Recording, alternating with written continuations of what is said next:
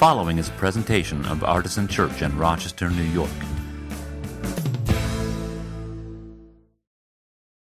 So Easter is now just one week away. Can you believe this? You know how Easter moves from year to year, and sometimes it seems like it takes forever to get to us, and sometimes it seems to sneak up on us. I don't actually know whether it's technically late or early this year because my brain doesn't think about that kind of thing, but I know that it seems like it snuck up on me this time. Uh, I'll, be, I'll be ready for next week, don't worry, but um, it's only a week away, and I'm having trouble believing that. It's just seven days until we come together in this place to celebrate the resurrection of Jesus. Um, but there's a lot that happens in the story of Scripture before we get to that moment of the empty tomb. Before we uh, encounter the risen Christ, there's a whole lot of experiences that are uh, recounted in the Gospels. Um, and uh, that's what I want to talk a little bit about today. Typically, on the Sunday before Easter, we, uh, we celebrate Palm Sunday. You heard the story before the children's moment uh, about the what's called the triumphal entry, Jesus coming into Jerusalem on the donkey and the palm leaves and all that stuff.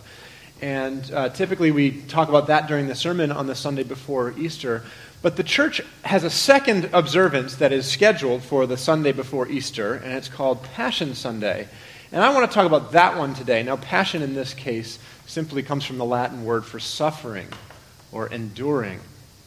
And so, Passion Sunday is a day when we remember the suffering that Jesus endured before we get to the, the Easter day, before we get to resurrection. Um, we, we remember the experiences that Jesus had in the week leading up to Easter. Uh, so, Passion Sunday, you typically would do uh, quite a long reading, actually. I don't know if you uh, looked at the lectionary this week and looked at the Passion readings, but it's like multiple chapters of the Bible, and, and from Luke, where Luke's chapters are like 60 verses long, right? So there's a lot of that, and we chose not to read that whole text uh, in worship today, but instead we'll, we'll I'll, I'll, give you the overview of the events, and, and then uh, I have kind of a theological place I want to go based on that. So, Passion Sunday, you typically talk about the Last Supper, uh, the betrayal of Jesus, his agonized prayer in the Garden of Gethsemane, uh, his arrest by the, the Sanhedrin, the, the religious uh, structure, his trial before the imperial court with Pontius Pilate, the brutal torture he uh, endured on the way to the cross, and then, of course, the crucifixion itself, uh, which is observed on Good Friday. And I wanted to uh, observe Passion Sunday today instead of Palm Sunday for a couple of reasons. One of which is that we don't typically get to talk about that on a Sunday. We always have done, for as long as I can remember, a Good Friday service, uh, a Tenebrae service, which uh, I think, and most people who've come to it and responded to it seem to think as well, is a very powerful meditation on the suffering and death of Jesus. And we will do that again this year. It's this Friday at 11 p.m. Um, but the truth is, we don't ever get as many people at that service as we have on a Sunday morning the week before Easter. And so I think it's, this is an important topic for us to engage with, and I want to make sure that you hear this, uh, even if you're not able to come on Friday. Um, to the Good Friday observance. And here's the thing it actually fits really well with the theme that we've been exploring during Lent, which is change your mind. Know, if you haven't been with us so far during this season, uh, Lent is a, t- a period of preparation before Easter that's typically characterized by, among other things, repentance.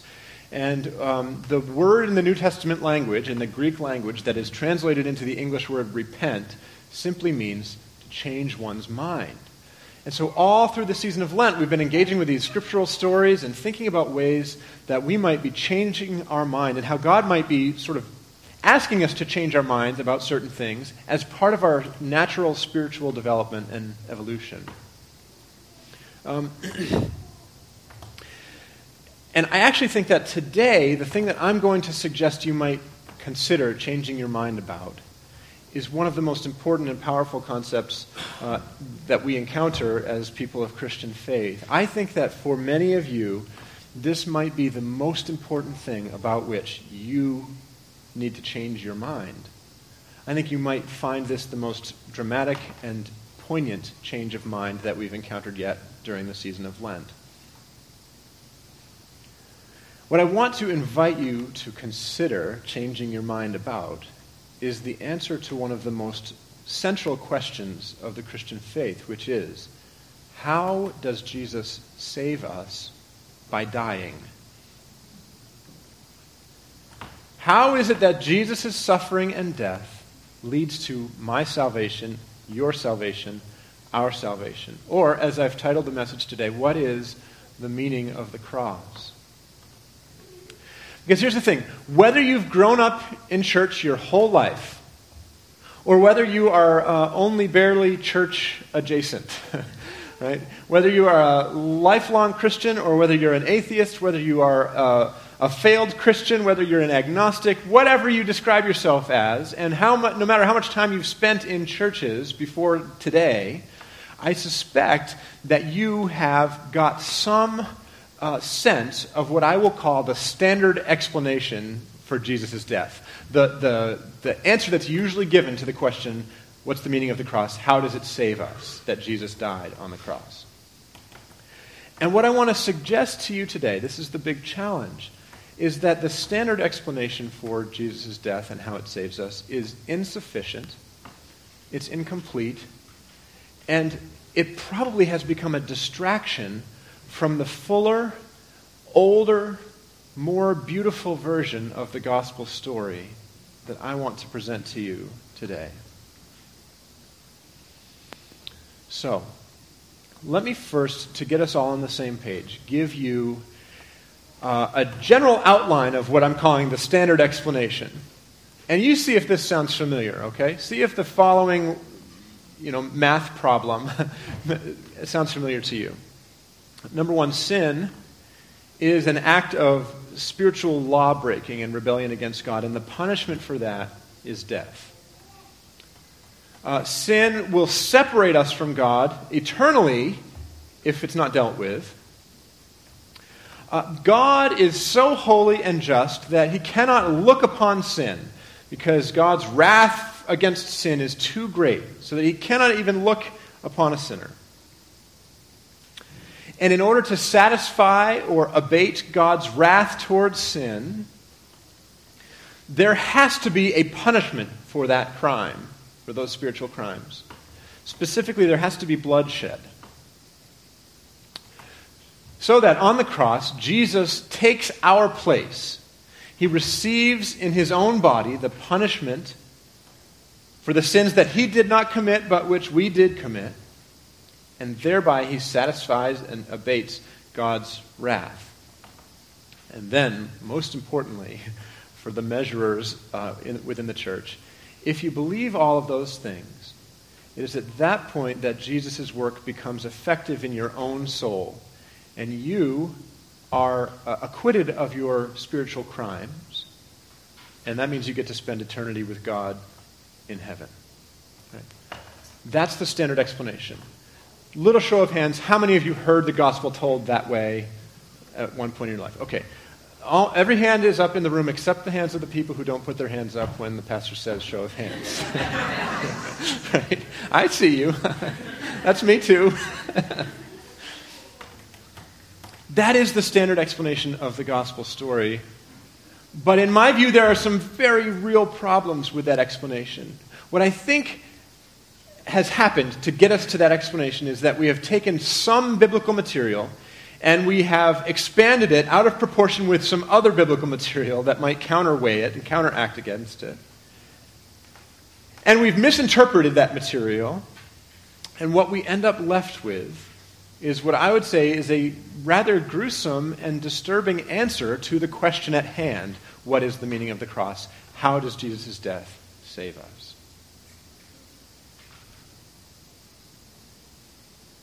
So here's just a few of the problems that I would see with the standard explanation, with a little bit of uh, engagement with the scriptures that's often connected to the standard explanation, which I think actually might speak against it somewhat. Romans 6.23 is often used as the idea that the, the punishment for sin is death. But Romans 6.23 does not say that the punishment for sin is death. It says that the wages of sin is death. Do you see the difference between those two words? It might be a subtle difference, but I think it's an important one. Wages are something that you receive having done something. It's, it's your payment, it's your repayment for a task that you've done or an act that you've done. A punishment is uh, when something outside of you and outside of the system in which you're working uh, causes injury or harm to you or pain to you as a consequence for doing something that someone doesn't want you to do. Do you see the difference there? The wages of sin is death. It's different from saying the punishment of sin is death. Sin uh, separating us from God. I would say that sin definitely separates us from the, the will of God, if you will. Uh, it separates us from the life that God wants for us. It, it, it impedes our ability to experience the fullness of, of God's world, and it changes what the world ends up being because there are consequences for those sins. But I am convinced, says the Apostle Paul, that nothing can separate us from God's love in Christ Jesus our Lord. Not death or life, not angels or rulers, not present things or future things, not powers or height or depth or any other thing that is created. Nothing can separate us from the love of God in Christ Jesus. As for the idea that God cannot look upon sinners because God is too holy, this ought to be patently absurd to anybody who has read the Gospels. Because Jesus, in very nature God, spent his whole ministry not only looking upon sinners, but loving them and touching them and eating with them. In fact, the whole reason that the religious authorities handed him over to the authorities of the Roman Empire for him to be put into the empire's death machine was that they perceived him to be too cozy with sinners. So if we believe that Jesus reveals for us the very nature of God, which the scriptures tell us that Jesus does, the idea that God cannot look upon sin ought to, we ought to, that shouldn't even make it past the first second.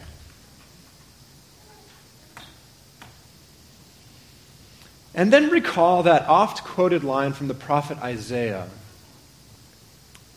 it speaks about his stripes, the, the marks from the lashes of the whip that he was tortured with. Do you remember where it says, By his stripes we are acquitted for our crimes? No. Bible nerds, lovers of God, what does it say? By his stripes we are healed. Once again, look at the difference between these two words acquitted versus healed. Think of that moment in the, uh, the Exodus where there were poisonous serpents in the camp, and, and the Lord told Moses to fashion a bronze serpent and put it on a pole and lift it up in the wilderness. And the people, when they were bitten by the poisonous serpent, would look up to the bronze uh, serpent and they would be healed. The poison would stop coursing through their veins.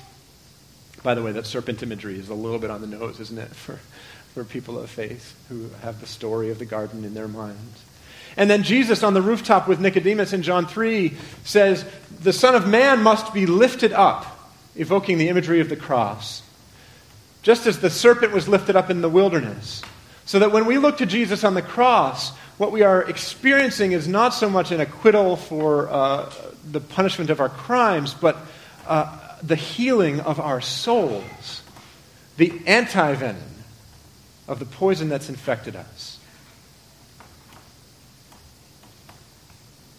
I'll say just one last thing about this standard explanation for how we are saved by the death of Jesus, and it's this. Uh, it's important to note that that way of thinking about the cross did not appear in Christian history for about 1,000 years. Right? Now, one of our foundational values as a church at Artisan is roots. We want to uh, experience the fullness of uh, of the life of God, not just as it's in the scriptures, but as it's lived out in the life of God's people through the ages. So, in other words, the way we understand the scriptures uh, has to involve some portion of us seeing how uh, the earliest Christians understood the scriptures. And the earliest Christians and the middle aged Christians uh, didn't experience anything like this understanding of the gospel. It wasn't until the medieval period when St. Anselm came up with a uh, something called the satisfaction theory, that we began to see anything like Jesus being a substitute on the cross for what we deserved. Right? And now we have to remember, this is the medieval period. How many of you studied the medieval period? You know about the, the lords and the serfs and all that stuff? Right? I remember that from school. I don't remember which grade. Um, but the whole idea for Anselm was that sinners had offended the honor of the feudal lord. This is actually what it was about. And the punishment had to satisfy the honor of that Lord because the, the, the, the serf, you know, the peasant class, had offended the honor, and the punishment was very severe in that case. And Anselm looked around the world and saw the way things were structured and saw in that a metaphor for what salvation was and what the cross was doing. Right? It wasn't until 500 years after that that we start to land on all this legal language and where you get the idea of um, having committed a crime and been pronounced guilty in a courtroom, and then Jesus stepping in and saying he would take the punishment as our substitute, right? Um, that didn't show up until the Reformation era when Jean Calvin and Martin Luther started to uh, carry lots of weight theologically. And Calvin and Luther uh, got a lot of mileage out of this uh, legal language, and they, it picked up steam and it's never stopped. Why do you suppose that Calvin and Luther were so drawn to the, the legal language that does exist in Scripture, but it's not nearly as overwhelming as you would think based on how we talk about salvation? Why would Calvin and Luther have latched onto that? They were both lawyers. now, I don't, I'm not going to make any cheap lawyer jokes. We love our lawyers. we have some lawyers in the congregation. There were at least two of them in the, in the first service today. But listen, when the only tool you have is a hammer, everything looks like a nail. And so, for these two lawyers who have really an, an, impossible to overstate influence on, on Western Christian thought, not only in the Protestant church, but I think it's bled backwards into the Catholic church too, this is what they saw in the gospel. And this is what they gave us. And this is what we still receive today as the only way of understanding how the cross saves us.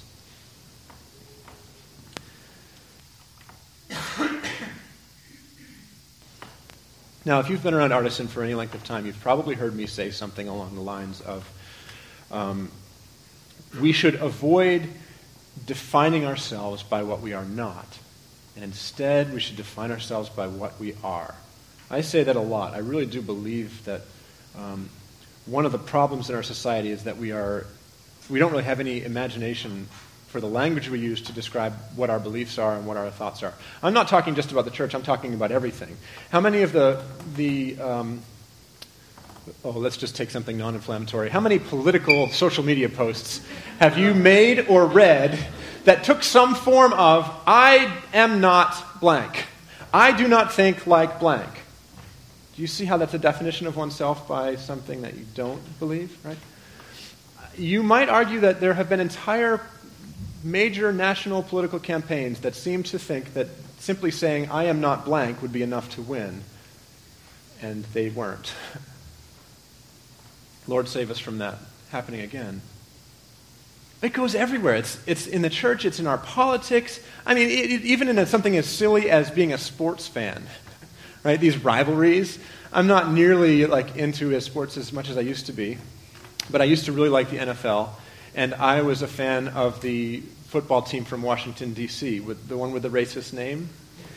And I don't care about football at all. I, I, football for me is a way to take a nap after church on Sundays.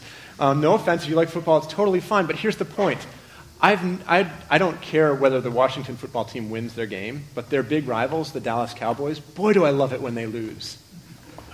Isn't that the dumbest thing you've ever heard? Like, yes, the Cowboys.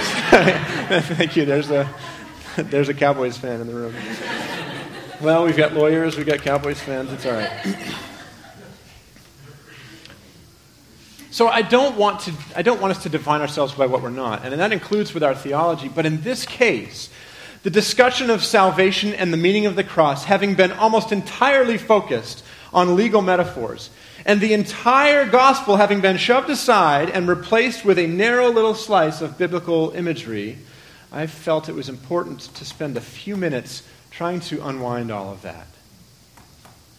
You might spend the next week trying to unwind all of that. If you've never heard me preach on this kind of thing before, you might have just had the top of your head taken off because you've never heard the gospel explained any other way than the one that I just gave you for the standard explanation we needed to unwind that a little bit, not only because I think that there are much better ways to think and talk in a biblically informed way about how we understand the cross of Jesus to save us, but also because, as you know, if you have been part of the Rethinking Incarceration groups and done our winter read, there are all kinds of consequences of this gospel of retributive justice. Consequences that I'm sorry to say go way beyond the walls of the church, which permeated the American imagination and um, uh, like cultural consciousness long before America started to become more secularized, and which have kept their place. Not in the criminal justice system uh, is the case at point right now, but it's all over the place. The theology that we possess and that we're given has significant consequences for how we think about the world around us. So sometimes you can't have a discussion about what is before you uh, disentangle yourself from what is not. So then, now we get to the question of the sermon title. What is the meaning of the cross? How is it that Jesus' death saves us? I do have a list of answers for those of you who like to make lists and write them down and bring them home. But you need to know before I give you any of the lists that I am probably going to be spending the rest of my life thinking and dreaming and wondering about this question. It's not the kind of thing that I believe can actually be um, apprehended and wrestled to the ground and put up in a neat little box. I think that's part of the problem with the standard explanation is that it is very neat and tidy. It's gruesome, um, but it's, it's very clear, right? So I don't think I have perfect answers. What I think I have is um, partial images of what picture might be emerging from the scriptures. And what I can give you is a list of these ideas, and maybe one of them will spark some joy with you. right? If you're, if you're I just have this whole Marie Kondo thing right now. Okay, we need to, we need to tidy up our theological houses here, right? Penal substitutionary atonement. This does not spark joy. okay. Um, that joke is going to mean nothing to people in like two years, but it means nothing to some people right now, but what I hope is that you might consider something or some things that I'm about to say as a, a, starting point for you to think more deeply about this and think differently about it. So, how is it that the death of Jesus saves us? Here's a few answers. The death of Jesus saves us, first of all, I want to say, as part of the story, but not the whole story. The story of Jesus does not start with the cross. Where does it start? It starts in a manger. It actually starts in a womb. Let's not jump even to the, to the born Jesus. Let's talk about, let's talk about Mary. Um, what if what if we built our understanding of salvation not around the death of Jesus, but around the incarnation of God, of God taking on human form and moving into the neighborhood to live with us? What would our view of salvation be, and what would the consequences for our, the way we view the world be if we started to think about it that way? What about the teaching of Jesus? There are lots of people who think, well, uh, Jesus was a historical figure. He was a great teacher, but nothing more than that. And we are so quick to dismiss people who say that because those of us who are Christians, most of us have a much higher view, so to speak, of Jesus than that. But imagine if every person in the world obeyed every teaching of Jesus. Do you think the world would be saved in some sense? I actually think it would.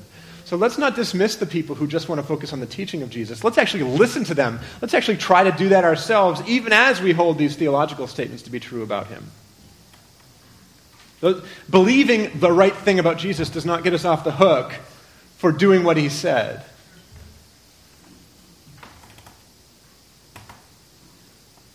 What about Jesus' acts of healing? What if we saw our ministry as, as healers in the world? What about the way he upended the social structures of his day? What about the way he ate with sinners? What if we looked at any one of these things, or better yet, all of them, as the way that Jesus saves us, not just in his death, but in his birth, in his life, in his teachings? And yes, Easter is next week, in his resurrection. Did you notice, by the way, that that standard explanation for how his death saves us does not seem to require a resurrection? I didn't say anything about the empty tomb when I gave you that explanation because I didn't have to. Because it's all about sinners being punished, but Jesus being punished instead. It doesn't require a resurrection. So the first way that Jesus' death saves us is as part of the story, but not the whole story. Jesus' death saves us by flipping everything we thought we knew upside down. From the ancient Near Eastern worldview to the modern day, blood sacrifice required to appease an angry God? Well, no more. Jesus was the last one. Uh, let's talk about a scapegoat mechanism. The scapegoat was this, this uh, ritual that the people had where they would pl- place all the sins of the whole community on an animal and then cast it out. And that was, yes, it was a religious ritual in the ancient Near East, but it's also how we view the entire world. Let's place all the blame on one individual and do everything we can to cast them out away from ourselves so that we don't have to bear any responsibility for ourselves. That was also uh, upended and, and ended on the cross. We still do it. But this is, this is God's way of saying, no, that's not the way this is going to work anymore. Jesus is the last scapegoat. You think the powerful are always going to crush the weak? You think violence in any sense is redemptive? Do you think it's ever the answer for something that's gone wrong? Well, on the cross, Jesus says no to all of that. Father, forgive them. Put the sword away. They don't know what they're doing. So Jesus' passion and his death save us by upending and flipping over all the things we thought we knew about how the world is structured. I'll give you another one. Jesus' death and suffering save us because it's an act of profound identification with human beings. Jesus on the cross saying, My God, my God, why have you forsaken me? expresses the deepest depths of lament that every human at one point or another experiences to a certain degree. He also, by the way, is quoting from Psalm 22. The opening line of Psalm 22 is, My God, my God, why have you forsaken me? And I think by implication, he's asking us to look at the rest of that psalm too, because it starts with that sentiment and it ends with something very different. So there's your homework this week.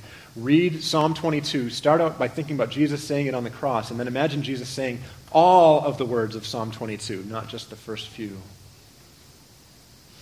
Jesus' death on the cross saves us because it calls us to acknowledge and be aware of our own sins.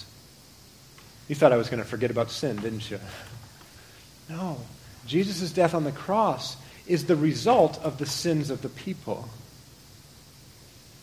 He reminds us of our sins, our individual sins and our corporate sins, our occasional one off kinds of sins and our systemic sins. It was not God who killed Jesus on the cross, it was an evil empire and an evil religious structure in cahoots with each other. And where do human beings go when they want power and authority in the world today? Nations and religions.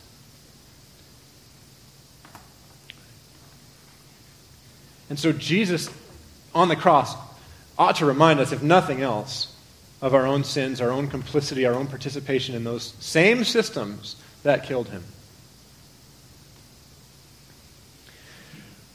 I could go on and on. As I told you, I've been thinking about this, and this is one of the things that, that has like lit up my, my brain and soul for years now, and I expect it to continue. I don't see any stopping to how deep this well is. So I could give you more, but I want to just end with, with one last one. One last way for Jesus' death to save us. One last meaning of the cross. And that is this it provides a model for us for how we ought to think about the world and how we ought to interact with the world. And here I will return to the epistle reading that we heard just before the sermon. And I'll invite you to turn with me if you'd like. Um, if you are a visual reader, please turn to Philippians chapter 2. It's 954 in these red Bibles. If you're an auditory learner, just feel free to listen. But here, um, the Apostle Paul wants to give us a model for how to live. He wants to give us a brand new worldview. He wants to, if you will pardon the expression, get us to change our minds. It's exactly what he says. Before you thought about things this way, your mind was set in this way. Philippians 2 5. Let the same mind be in you that was in Christ Jesus, who, though he was in the form of God, did not regard equality with God as something to be exploited, but emptied himself, taking the form of a slave and being born in human likeness. And being found in human form, he humbled himself and became obedient to the point of death, even death on a cross. Therefore, God also highly exalted him. Here's the resurrection. And gave him the name that is above every name, so that at the name of Jesus every knee should bend, in heaven and on earth and under the earth, and every tongue should confess that Jesus Christ is Lord to the glory of God the Father. Could you imagine if that actually became our mindset? Jesus though he is in very nature God, did not consider that something to be exploited or grasped or leveraged, but rather emptied himself. The Greek word is kenosis. He emptied himself of all of that. He became a servant. He suffered at the hands of his accusers. He submitted himself even to the point of death because of his love for humankind. Now, that is something that will save us.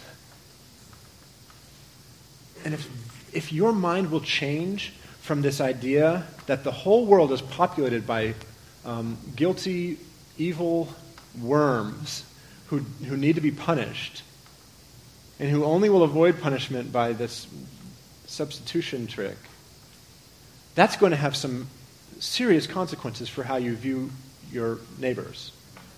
It's going to have even more serious consequences for how you view your enemies. Do you see how this is destroying the world? And our theology is perpetuating it? No. Instead, let the mind be in you that was in Christ Jesus.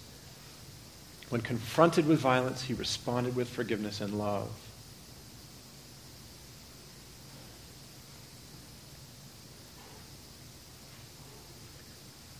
That is the kind of thing that can save us. May it be true for you. May it be true for me. May it be true for Artisan Church. And may it become truer with each passing day for our whole world. Amen. Well, on this Passion Sunday, perhaps more than on other weeks, it's fitting that we respond to the scriptures being proclaimed at the communion table. It's fitting that we respond with these elements, these symbols, these presence of Jesus uh, broken, battered, and bleeding. Uh, this is the table, as we sometimes say, not of the church, but of the Lord Jesus himself. And it's made ready for all who want to find him here. So you don't have to be a member of our church to take communion here. You don't have to be a member of any church to take communion here. If you are wanting what Jesus is offering, he invites you to come and receive it. His body, his blood, may it be for you the real presence of the Savior. May it be an act of remembrance of his sacrifice. May it be sustenance and strength on a wearying spiritual journey. And may it be an act of unity with each other in the world. Um, as we sing a couple more songs together, there will also be a member of the prayer team at the back of the room who'd be happy to pray with you in person should you wish to have that happen.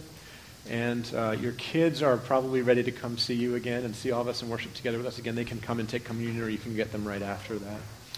But however the Spirit is speaking to you, I invite you to respond in these various ways. Our table's open. Please come.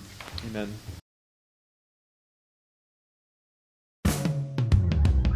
For more information, visit us at artisanchurch.com